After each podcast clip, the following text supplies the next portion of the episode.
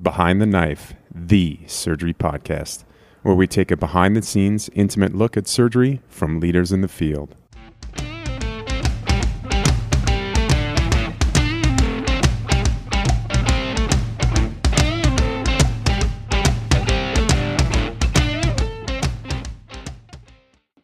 All right, this is Jason Bingham and Wu Do from Behind the Knife. We're at the 13th Annual Academic Surgical Congress 2018 in Jacksonville, Florida. This is day two of the conference, and it just continues to get better. Uh, some really great talks this morning. We're able to sit down with some wonderful people today. So, Wu, uh, what, what's the lineup for today? Yeah, Jason, we're super excited to share our lineup for you. Um, so today we talked to uh, Dr. Taylor Riall. She's the SUS president. We talked about the president's experience, the role of the surgeon scientist. Uh, we then spoke with Dr. Jeff Matthews uh, for the chair's perspective and do's and don'ts of interviewing.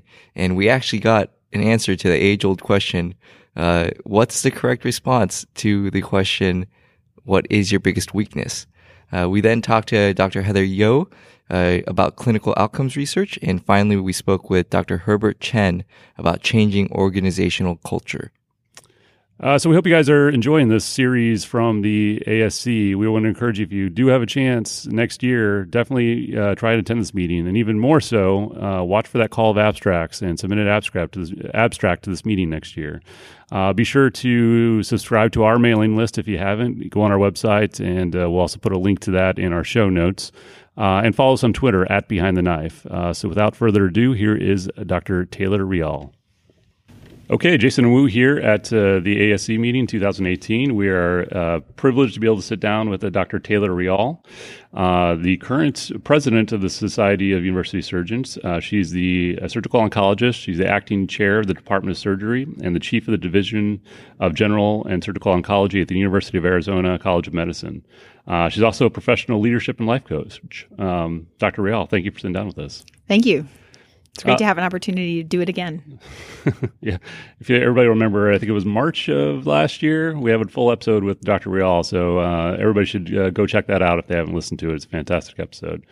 Um, so jumping right into it. First off, we've been hearing great things. Everybody's uh, had having an amazing time at the conference this year. Um, I was wondering if you could just share with us a little bit of your experience about uh, what it's like to be the president of, of the SUS and it's you know it, it's a wonderful opportunity to be the president of the organization but actually the more important thing is the years that lead up to that you know so it's it's all the involvement in the council. And when i think of the society of university surgeons and the association of, uh, for academic surgery it's really it's about friendship and mentorship and support.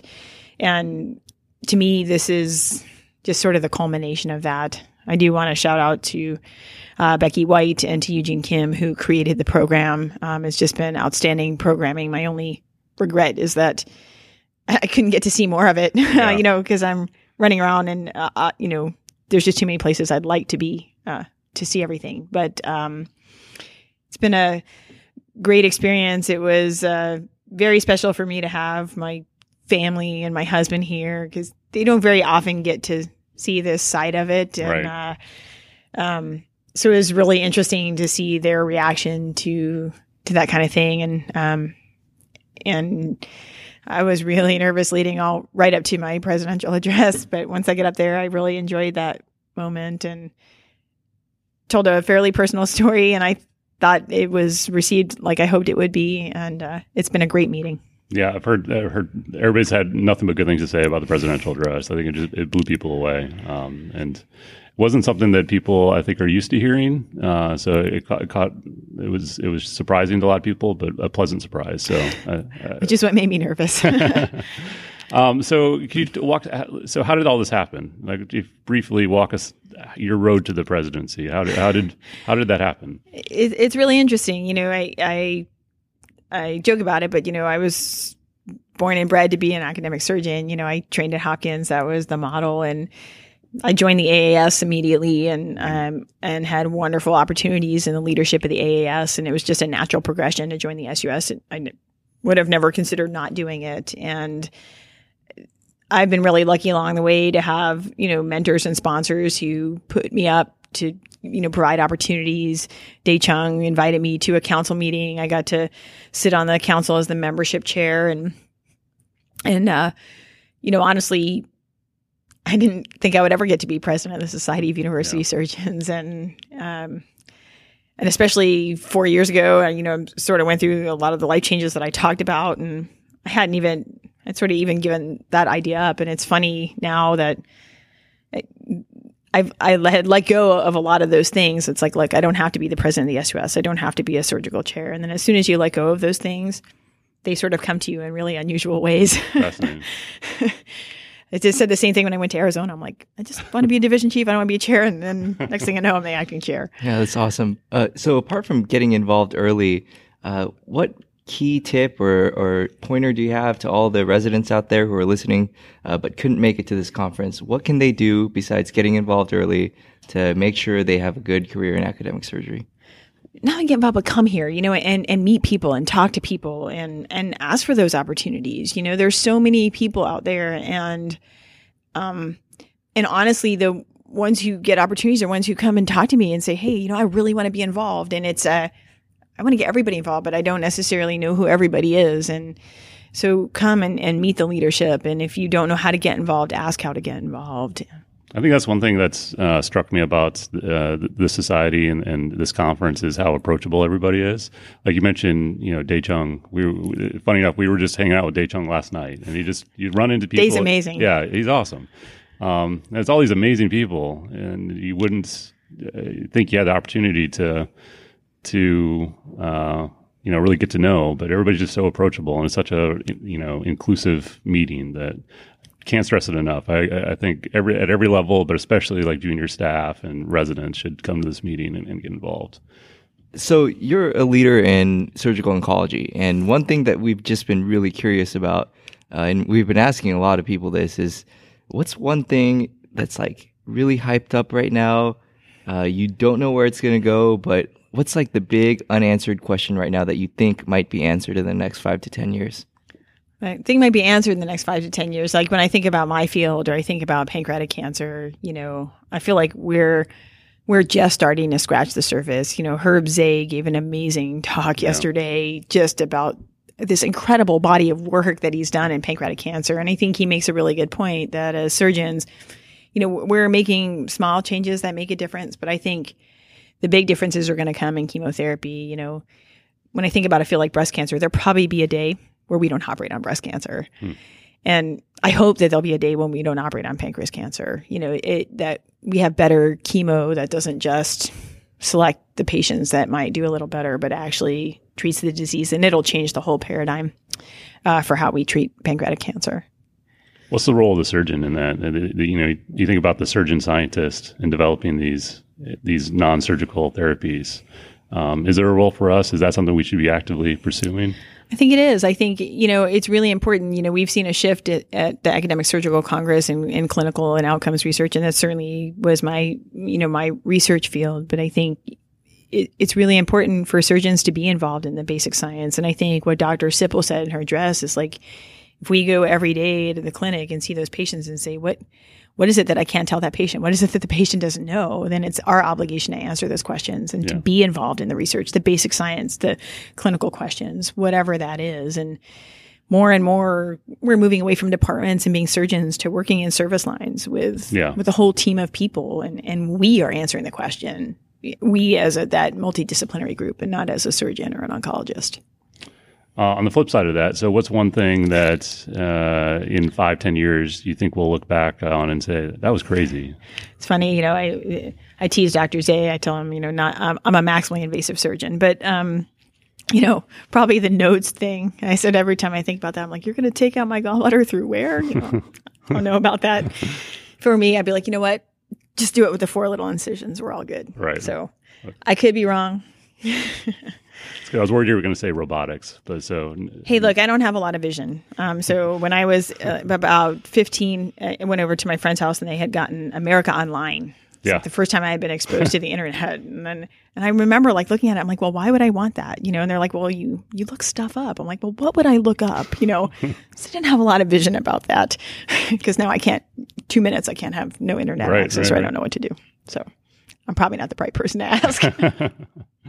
Uh, all right. Well, so if uh, listeners want to get in touch with you, what's the best way? Twitter, your, your website? Yep. They can, I, I think my Twitter handle is at Taylor Riall. I look occasionally, although that's how you found me. And uh, my, my my website at, at University of Arizona, um, my business website is also available, and um, my email is a t s r i a l l at surgery.arizona.edu. And uh, at uh, your website is uh, taylorsuccesscoaching.com. Is that, Mm-hmm. is that right? And uh, I'd encourage people to go check that out. It's really fascinating. Uh, and listen to the podcast that we did last year where we talked a little bit more about that. It's a, it's a really, uh, I, ama- I don't know where you find the time to do that on top of everything else. It's, it's amazing. I love it, so it makes it easy. All right, Dr. Riall, thank you for uh, thank you for your time. Thank you. Okay, back at ASC 2018, we're here with uh, Dr. Jeff Matthews. Dr. Matthews is the chair of the Department of Surgery at the University of Chicago. Um, he's an expert in the surgical treatment of chronic pancreatitis um, and complex biliary reconstruction and a leader in the field of uh, islet cell transplantation. Dr. Matthews, thank you for being here with us today. Thanks a lot, Jason. So uh, I was, uh, we were just talking. Unfortunately, uh, Wu and I didn't get into town last night, and we we missed we, we missed your talk at the uh, professional development course. No, this is actually the mid-career, That's right. yeah, professional development course. Yeah. Yeah. So if you if you could just tell us a little bit about you know what that course is, what it entails, and then uh, maybe we can go into a little bit of kind of high points of, of what your talk was. Sure. Well, the mid-career uh, professional development course, or whatever the title is, something like that, um, has been going on for a number of years now. Um, I don't remember if it was uh, Rebecca Minter that introduced it, but uh, there, I think the idea of having a, uh, a mid-career uh, course for faculty that had been maybe five, eight, ten years on faculty and trying to figure out what was next in their academic career. Uh, that idea surfaced and uh, that became that course. I mean, for many years before Academic Surgical Congress mer- merged the Association for Academic Surgery and the Society for University Surgeons annual mm-hmm. meetings, there had been courses for young investigators, courses for, you know, how to get a job and these kinds of things. But there really had been relatively limited attention paid to the needs of mid-career faculty and people who might be thinking about leadership opportunities, how to go about getting leadership opportunities, what the nuts and bolts of that was like, how to how to prepare for for leadership roles and so forth. And so I think that course came out of that. And it's uh, typically held, uh, you know, the day or two before the actual uh, ASC conference starts. Is that usual? That's been uh, pretty typical. I think sometimes the courses were appended to the American College of Surgeons annual meeting, and you know I can't remember, but they've been doing these cla- uh, courses for a while now, and. Uh, um, you know, it's it's good for people who can come in a day or two before and uh, gives them some insight, maybe. So our understanding is that within this broader course, you gave a specific lesson on the interview process, uh, specifically the chair's perspective. Could you tell us more about this? Absolutely. Uh, the uh, the course it, it itself had a lot of different uh, segments to it. One was sort of how do you weigh your opportunities, and there were uh, uh, sections about how to manage change and lead change and so forth. I was on a panel uh, with two other speakers, with uh, with uh, uh, Doug Tyler and Nipun Merchant, and the three of us talked about various perspectives on interviewing for leadership positions. Uh, Dr. Tyler talked about uh, how do you prepare for an interview, how do you get ready for it. Uh, Nipun Merchant spoke about the role of a search uh, firm or a search committee uh, in this and what they were looking for. And I was sandwiched in the middle there to talk about the give the chair's perspective. And we, I would say that we actually. Uh, spoke on many of the similar themes and amplified many of the similar themes, but just from slightly different perspectives. As a chair, I'm always involved in uh, searches for leaders in my own department, for leaders at my medical center, say for other chairs, for people who might be my boss, dean searches or uh, hospital president searches, these sorts of things. And so you get a, um, a perspective on uh, how interviews should go, things to look for uh, when you're evaluating candidates, uh, and maybe some uh, red flags to know when somebody's maybe not the right fit for the job. And so we had a good discussion about some of the do's and don'ts and then some of the practical aspects of how do these interviews actually even happen. We took it from the airport interview, which is one kind of interview, to first visits to a campus and then to subsequent visits. And how does that, you know, what, what happens at each stage?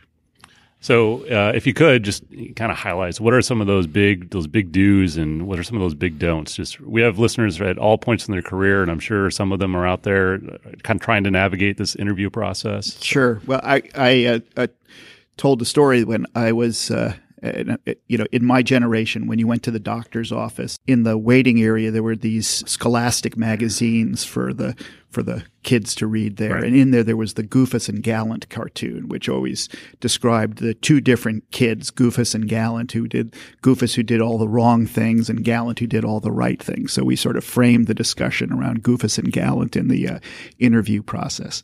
Uh, and uh, some of the goofus things uh, in interviews, particularly for leadership positions, would be, uh, for example, uh, during the course of an interview, uh, saying something that was perhaps directly disparaging of a colleague or of the institution that you were already at, or that could be indirectly indicated as that. So, so speaking bad about a current situation yeah. is not really very attractive when you're looking for the new situation. Uh, we would uh, other things that Goofus might do uh, in a in an interview setting uh, is try to talk about how much they want to get paid or what the package was going to look like. Or they might be very focused on themselves and they're interviewing for a leadership position, but they're really focused on what it means to them. And I've had, as a chair interviewing people, I've had some remarkable experiences. I had somebody who came to interview for a leadership position, uh, who, uh, during the course of the first interview with me, said that one of the real interesting reasons that they were thinking about moving to Chicago was they could probably get a better house. And I just that just didn't fit yeah. with what I was looking for. That that wasn't going to be the right motivator for the leadership position I was looking for. And then the gallant side is to really focus in on the opposite of that, focusing in on understanding the leadership role, understanding the environment, and expressing passion for the position that you might be taking and being very realistic and grounded uh, in your own strengths and weaknesses. That usually comes across very well in an interview setting, somebody who really has self awareness. So I've always wondered, what is the right answer to what is your greatest weakness? Well, that's a good. There's no right answer to the question. The, Lots of wrong the, ones. Yeah, the, there are wrong ones. The wrong ones, I think, are to try to uh, frame the weakness as actually a strength and really not a non-answer to the question. You know, my greatest weak my greatest weakness is that I just care too much. Right. my greatest weakness is I just I, I work too hard and I'm a perfectionist. And that sort of lack of self-insight is not very helpful. I think when you get a question like that, the intent of the question is to uh, be honest about what your gaps are and what you do to overcome them. And so it's really how you handle that. Uh, so let's say you are uh, uh, a perfectionist and so you don't tend to delegate very well. Well, what steps have you taken to try to delegate better and try to learn to overcome that kind of thing? Or if you're interviewing for a, say you're looking at a, uh, division chief position. And you might be very, and I often have, and I find it very refreshing when a, uh, a, potential candidate comes and says, look, I'm really ambitious, excited about program building, but I don't have a lot of grounding in financials and spreadsheets. And so I, I need to learn that. So I'm interested in taking some courses. Um, my first reaction is great. We can do that. That's, yeah. that's the easy stuff to teach. But you know, not being able to to to um, articulate what everybody's got gaps. Everybody's got areas that they need to improve or that they want to learn. And so just being straightforward about that is the best approach.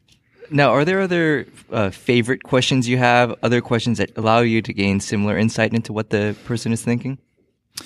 Well, it, that's a good question. The the we spoke in the section about uh, the difference between a uh, uh, one-on-one interview and the typical airport interview. When you're in an airport interview, group interview session, there's often scripted questions, and there are certain questions that you just have to be prepared for, um, and those questions can be very helpful to understand somebody's motivations and what they do. So, you know, describe a leadership challenge that you faced and how you solved it. Uh, describe some time that you failed and how did what did you learn from that you know, these kinds of questions are, are good questions. Again, at getting at the self awareness. Um, I'll often ask a question like, what do, what do you think your first year would be like in this position? To try to get a sense as to how somebody thinks strategically. Uh, do they listen or do they sort of bull in a china shop, know what they want to do, uh, you know, irrespective of what the actual institution or culture is? So I think those kinds of questions can be helpful in discriminating. Can you think of any like examples that just blew you away, like that are just awesome, like something you weren't expecting? Yeah, I can think of some at the faculty yeah. level. I think the uh, amazing experiences that I've had is when I've understood somebody's passion and motivation for why they're doing what they're doing. Uh, interviewing a potential faculty member for a position in a certain disease, and I don't want to say what the disease was because I don't want to give a, sort of sort of laid on what the issue was, but realizing that they actually had a personal connection to to that disease uh, was uh, fascinating to hear how that drove them and how mm-hmm. their uh, how their career came to be focused on that almost by accident, uh, but because of uh, being personally affected by it. Uh, you know, it's just amazing, and when you find something like that that really binds you to the to the mission, it's great. Are there any, you know, kind of basic rules of etiquette that everybody should know? Like, you know, we show up, you know, this at this time, this early. Good idea to show up on time. Yeah. And showing up on time means you're there five minutes early. Right. But uh, aside from the obvious ones about coming, you know, you know, so be on sober. time and groomed yeah. and be sober and yeah. that sort of thing. Those are always good starting points. um, I, I would say that the the among the best bits of advice I could give is do your homework. Yeah. Uh, there's you should know who you're going to interview with and know something about them. Um, particularly early on in the process, if you're looking at a uh, chief job or a chair job or or a dean's job, um, I, and you're going to be interviewing in one of these group interviews, you really ought to know who's interviewing you because it's you. It's often heavy hitters that are there, and it's probably a good idea to be able to to uh, uh, address them and know something about them. That works that's that's sort of a magic way to create a, an early bond. But even if you're looking at a faculty position uh, or an early leadership position, knowing something about the institution, and you can you don't have to do any uh, secret digging. You just go on this thing called the internet. Yeah. And uh, I'm told that on the internet you can find publicly available information.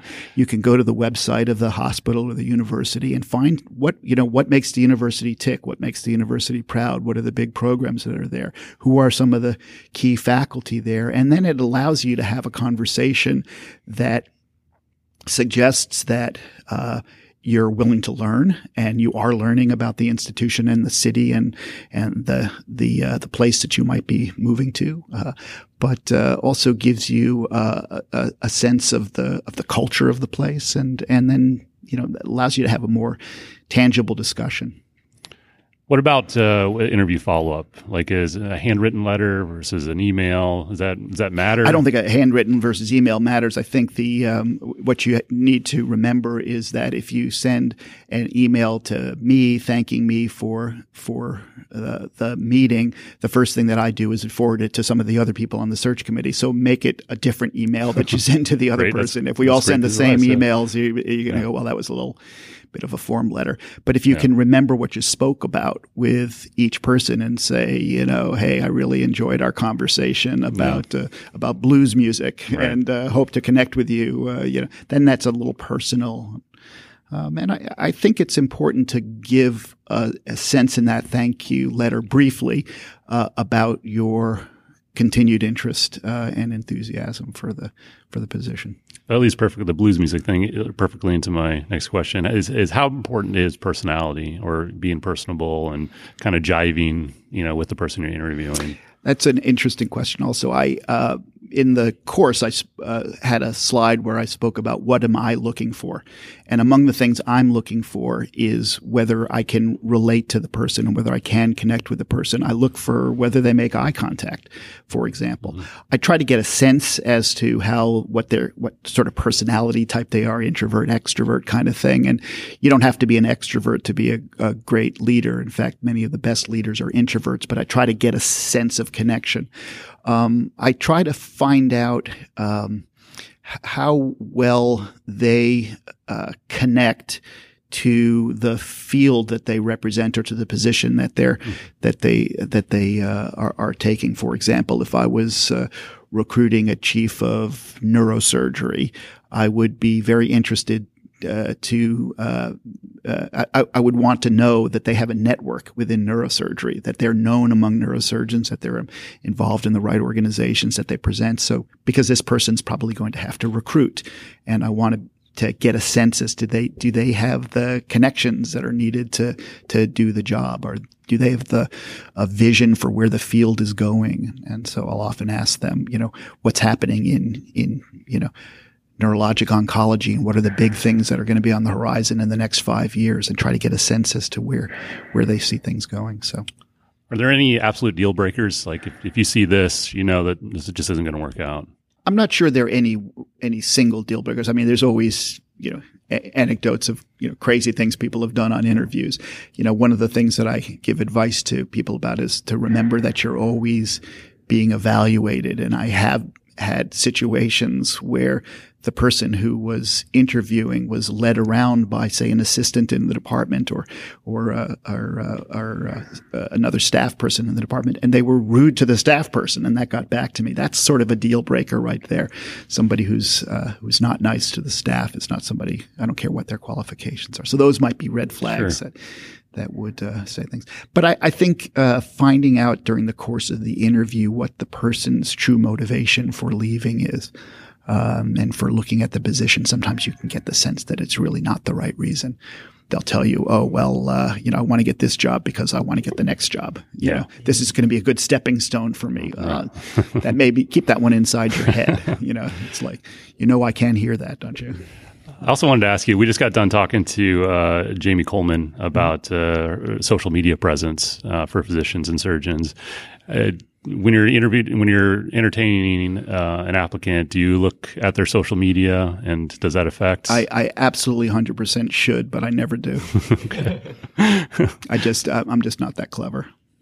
All right, uh, and uh, one last question. I wouldn't, I wouldn't, I, I, can't get you out of here without asking you something about music. Because I know you're a huge music fan. So, okay. either either a new band that you're into, or a recent concert you went to that was just phenomenal. Um, new bands that I'm into. Well, let's see. I'm very excited for uh, the new Frank Turner record that's coming out. I just saw him recently in Chicago, and he is uh, coming back to Chicago in a couple of months. So, always excited about him. If you haven't seen him, best live act.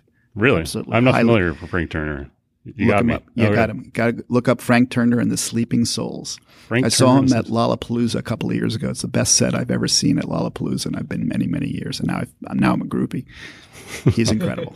awesome. All right, I'll definitely check it out because I, I, definitely respect I respect your medical opinion, and I definitely respect your musical opinion as well. So, uh, Dr. Matthews, uh, thank you for being with us on Behind the Knife. Thanks, a pleasure.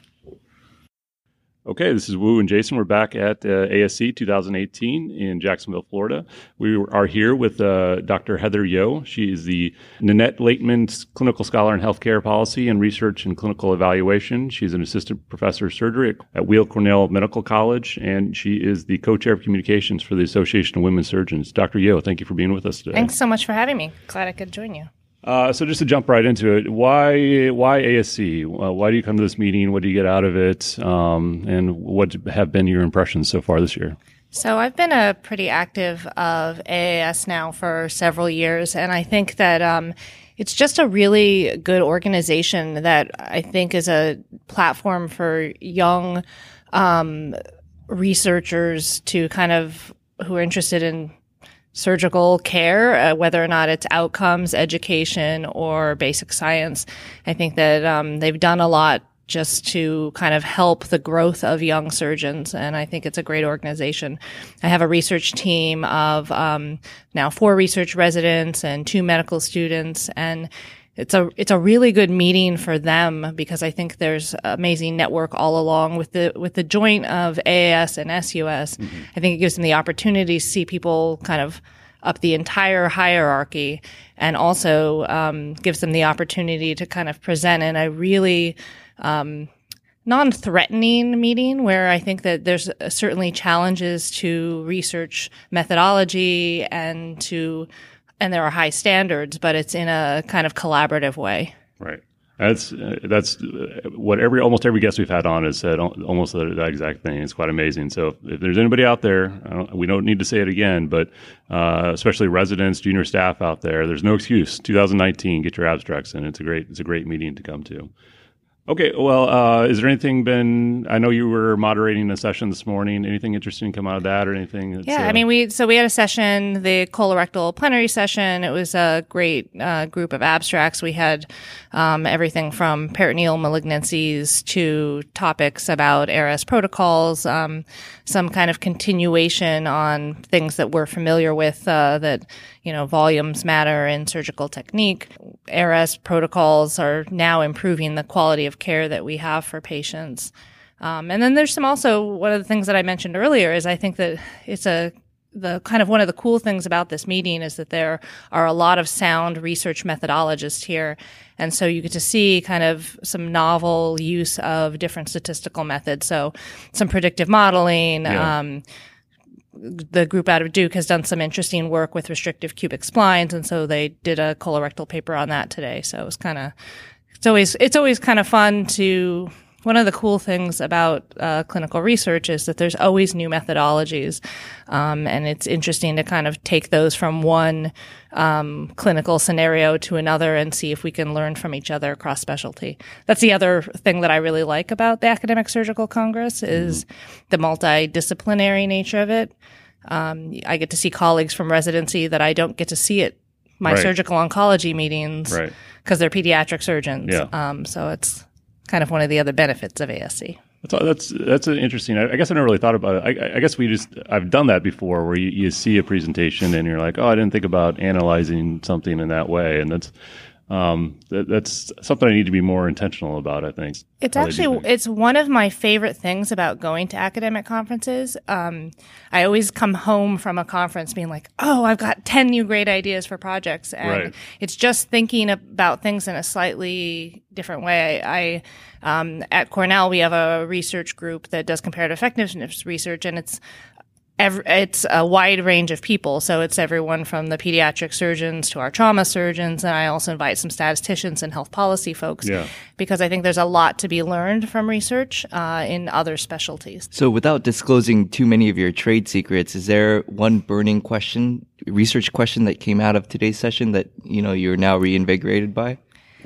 Um, I wouldn't say from necessarily in particular today's session. We're working on a, a number of uh, projects. Probably one of the most interesting things is so I've been a health service researcher now. I started uh, doing health services research in kind of the mid 2000s. And um, I think that a lot has changed in big data. Um, I think that what you used to be able to what we used to do, simple, just logistic regression, is not um, is not kind of creative enough anymore. I think that there are so many people are starting to be able to use more complex statistical methods and kind of think outside the box.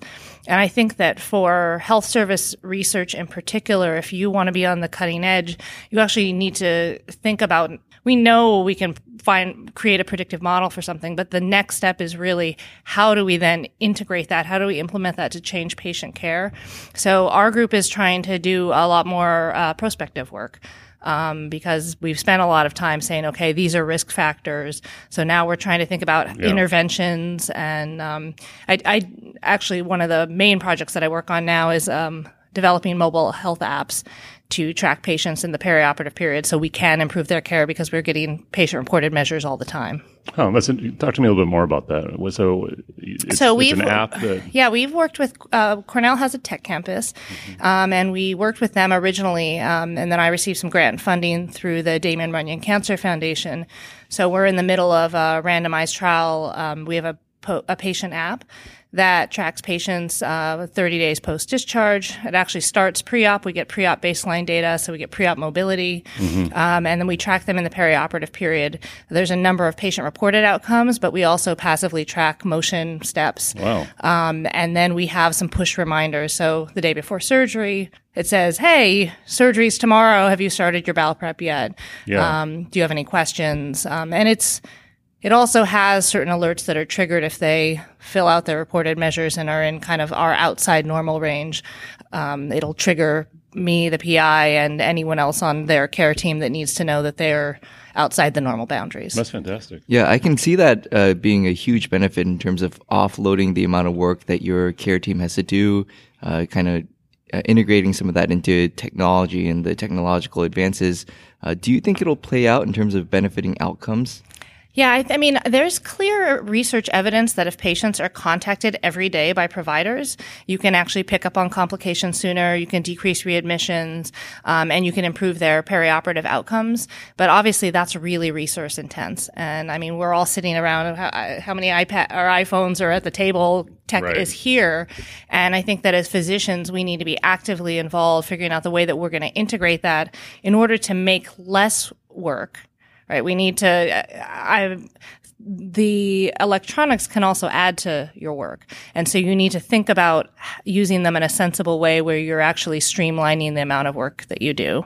Um, so I think, I mean, it's, it's kind of a fun part of research that I'm really enjoying right now. Um, I saw that uh, you do a lot of outcomes research, a lot of outcomes work, and um, specifically psychosocial factors that affect outcomes. Yeah. Uh, what do you what what's meant by that, and what kind of things are you are you tracking? I think I mean the both the Commission on Cancer and the NCCN have set guidelines for patients with cancer and we should be screening them as surgeons. We aren't always, but somebody in their care team, and often we're the first person that right. sees them, yeah. um, should be screening them because there's pretty good data that uh, psychosocial factors, meaning depression, anxiety, all along the spectrum of psychiatric disorders, yeah. um, affects patient care and affects outcomes. And um, we have not traditionally right. been involved. Uh, our group actually have uh, great research resident um, who spent a lot of time uh, interviewing surgical patients both before and after surgery for cancer, talking to them about kind of their anxieties, how they cope with them, um, and how they should be kind of you know, facing the process, whether or not surgeons, whether or not they even want their surgeon involved. Yeah. Um, so it's, you know, it's an interesting question. I don't think we have all the answers. I think we know it affects. Actually, one of the the first presentation in my panel session today, um, the author looked at VA data um, and showed that it clearly, if if there's a diagnosis of an anxiety depressive disorder, yeah. it clearly affects outcomes. Um, but that was a rate of 15%. We know it's higher than that. Yeah. So we need to probably be more active and aggressive in screening patients.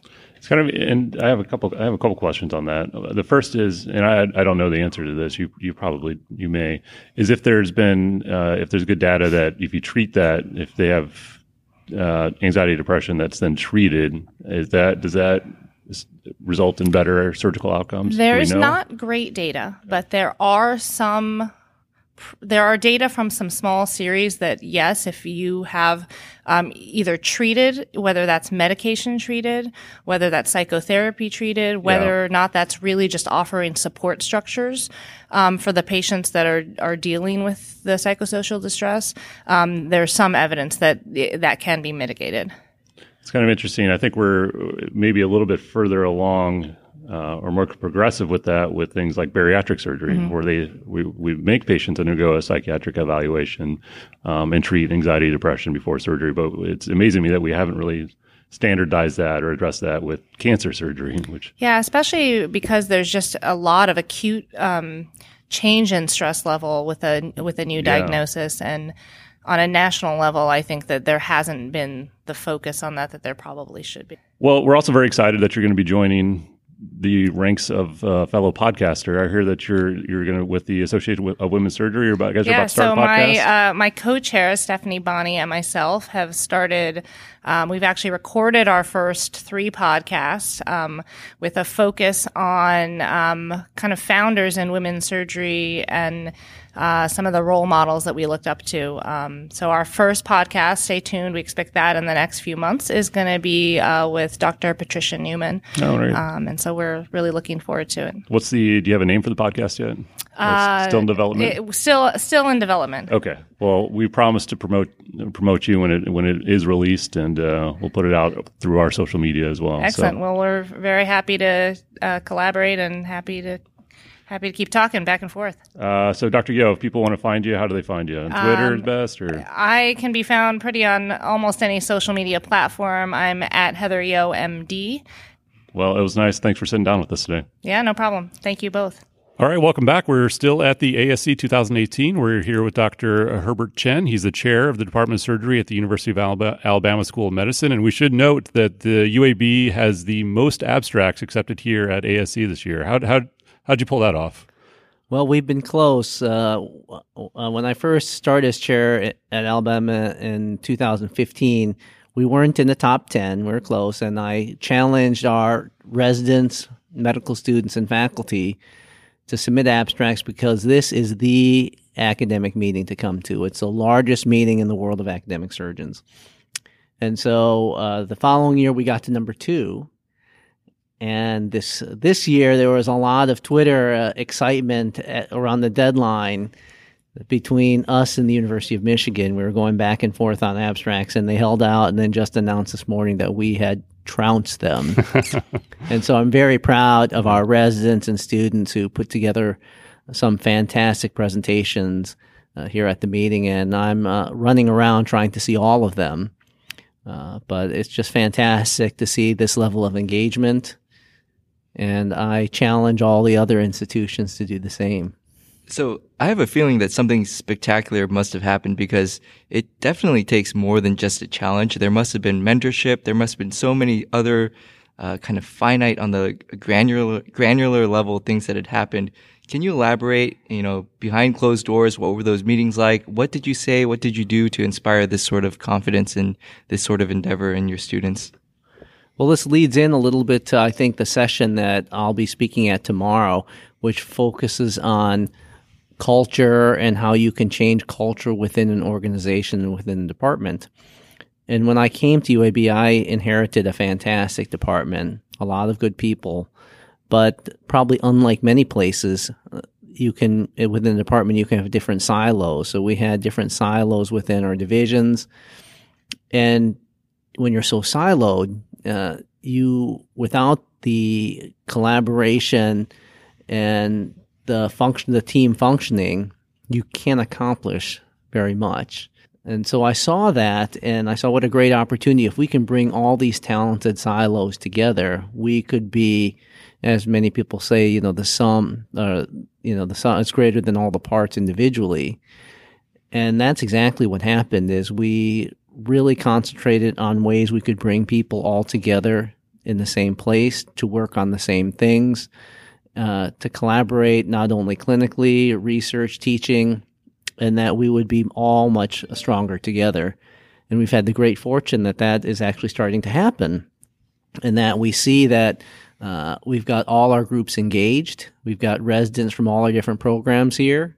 We have faculty that are uh, multiple faculty on abstracts that have to collaborate together to get there, and a lot of mentorship across the board. And so I think that the, we've gotten more people engaged. So, like I said, I think that leads perfectly into your upcoming talk. Although I haven't heard it yet, but I'm sure that's one of those things that's that's easier said than done. You know, changing organizational culture. Uh, how how do you actually do that? Well, I would say that uh, uh, I would invite you to come to my talk. But basically, I my talk is based around a book that I read entitled "The Iceberg Is Melting" by Kotter, and it talks about how you uh, you know the fable. It's a, a cute little fable, and it's a very short read, but talks about a group of penguins that are on this iceberg that's melting. And basically, they have to change their way of life from where they stay in one place and eat all the fish in that area to uh, have a more nomadic life where they have to go out, forage, and then move periodically. And so changing that culture. And they use that analogy to uh, tie what I do in my talk, tie it to a department where you really, first of all, you have to assess sort of what the culture is and then find, uh, create the vision of where you should be. And along the ways you're going to have these little bumps. And so you have to i don't want to give away my whole talk but you have to have some early wins you have to basically engage people at all levels but i think a lot of the mistake when people try to change culture they try to do it from above as it really has to come from you can lead that change uh, as a, from the front as a leader, but you really need to get everyone engaged at all levels within your department, starting at the most uh, youngest faculty, the residents, the students, and get them to believe that uh, you can be better and this is you want to be at this other place. And I think uh, that you have to generate trust in people that your uh, your motivations to do this have their best interest in mind. And we do a lot of things to we do so many activities to bring us together. So we're just more used to working close together, being close together. We all have, uh, I'm not wearing it today, but you'll see me wear it tomorrow, my UAB jacket, which uh, I proudly wear everywhere. And uh, I have my UAB uh, luggage tags, and we have UAB everything. And you'll see tomorrow, um, and maybe you can even play this in this. Uh, we have a great UAB uh, video now oh, that really shows, I think, represents that we're a new culture now. So tell us more about what that culture entails. Like in your eyes, what is the best culture? What are you shooting for? What's your vision? When I thought about what we were capable of vision wise for our department, we can think classically about, you know, our big missions in academic surgery. We have our clinical mission, the research mission, the education mission. And focusing on those, I really thought that we had the capacity to be one of the highest uh, ranked research departments in the country.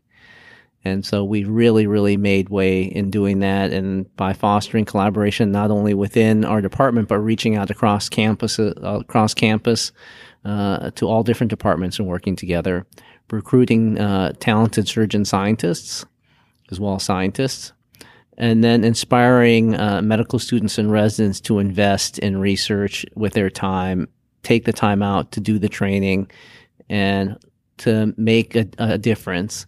Because what I try to tell people about, um, uh, uh, I guess the example would be, is we have a whole bunch of talented academic surgeons.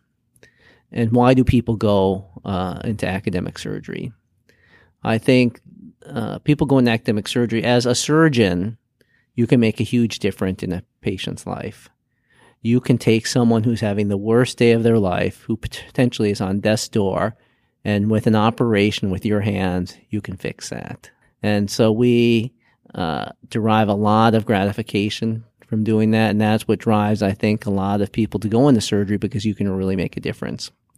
But what I try to tell our resident students for faculty is that as an academic surgeon, you can clearly make a difference in that one patient's life and their family's life. But as an academic surgeon, we have the ability to make a difference in the life of someone we've never even met by either, you know, inventing an operation and teaching that to many people, coming up with a new cure through research, teaching the next generation of surgeons to be the best and have the best outcome. So then they enables them to touch patients that you'll never meet. And, uh, that whole process is really why, what academic surgery I think is about is to extending, uh, to help that a patient that you will never, never see that could be across the world or another part of the country. And that's sort of what I think inspires all of us to go to work every day inspires students to go into surgery, inspires residents to become academic surgeons. How do you deal with when you're when you're trying to enact this you know this culture change? Um, and, and maybe you didn't have to address this, but how do you deal with conflict within that? If uh, you know, not everybody, unfortunately, is a team player. Um, how do you how do you deal with those difficult situations?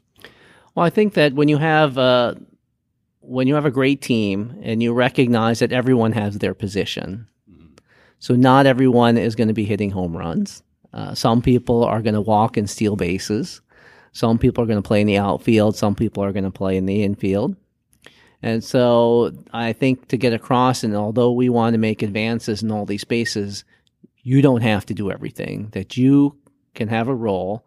And that role should be something that you enjoy, something that you uh, really, really want to do, as opposed to me telling you what to do. Right. And so for most people, if you can uh, identify their passion and support them, encourage them, and provide a vision of where they could be, you know, they'll work. Uh, you know, as surgeons, it's it's incredible if you look at the surgical personality. That's someone who will work, you know, themselves, you know, as hard as you ask them to work. Now, to your question, focus on well, what if you have someone who doesn't really believe in that? And I think that's where I think you. Uh, the first step is to try to identify something that a role for them, and if there's absolutely no role for them, perhaps help them find a role someplace else which, which they would be happy in. Because you know the difficult with you know changing a culture is that uh, you know as a leader you hope to get everyone on board and moving the bus in that direction. But there are clearly going to be people who want to get off the bus and that's okay. I mean that's not necessarily bad or good because uh, they may have a better fit on a different bus. Yeah. and i think to be honest i think too many times we you know, we keep that person on the bus and it becomes disruptive and affects uh, everyone else and the positive energy. And sometimes it's better just to be honest and say, well, maybe this isn't the best. And then you can still advocate for them to find the right role for them someplace else. Well, whatever you're doing is clearly working. I've heard I've heard amazing things about the UAB program, and it certainly shows in the the volume and the quality of the research you guys are producing. So, congratulations on on that. Um, with back to the back to the meeting. Yeah. What uh what have you seen so far that's been the most interesting to you this year? Well, I've been here since um, uh, Sunday, so I've had the good pleasure. I've participated in the grant writing course that is sponsored by both the AAS and the SUS, which is something I would encourage for young investigators. And then the second day, I participated in the mid career course which again, I would really, uh, we uh, suggest our faculty to take that when they've reached mid-career to give them some guidance about, you know, how do you take the next step if you're interested in doing leadership. And so far in the day of meeting, we've had some fantastic uh, presentations by not only our residents, but many other residents and uh, trainees. We heard a fantastic uh, presidential uh, talk by Taylor Mm-hmm. Riall, who I had the privilege of training with Oh, wow. as, as a fellow resident. And she gave an inspiring talk and really reminded us about, you know, we work so hard to take care of our patients that we can't, we shouldn't forget about ourselves. And a great talk about wellness and how, in order for us to be the best, we have to take care of our, ourselves. And uh, tomorrow, I really look forward to uh, the presidential address from Becky Sippel, who um, I had. She was the first uh, resident to be in my lab at Wisconsin Oh, interesting. and she's now given the address as the AAS president.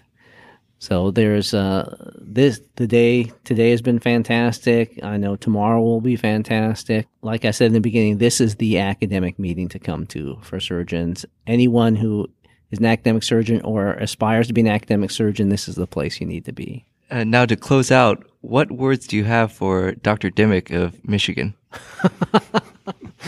oh, Dr. Dimick and I are really good friends. I just was in the meeting with him.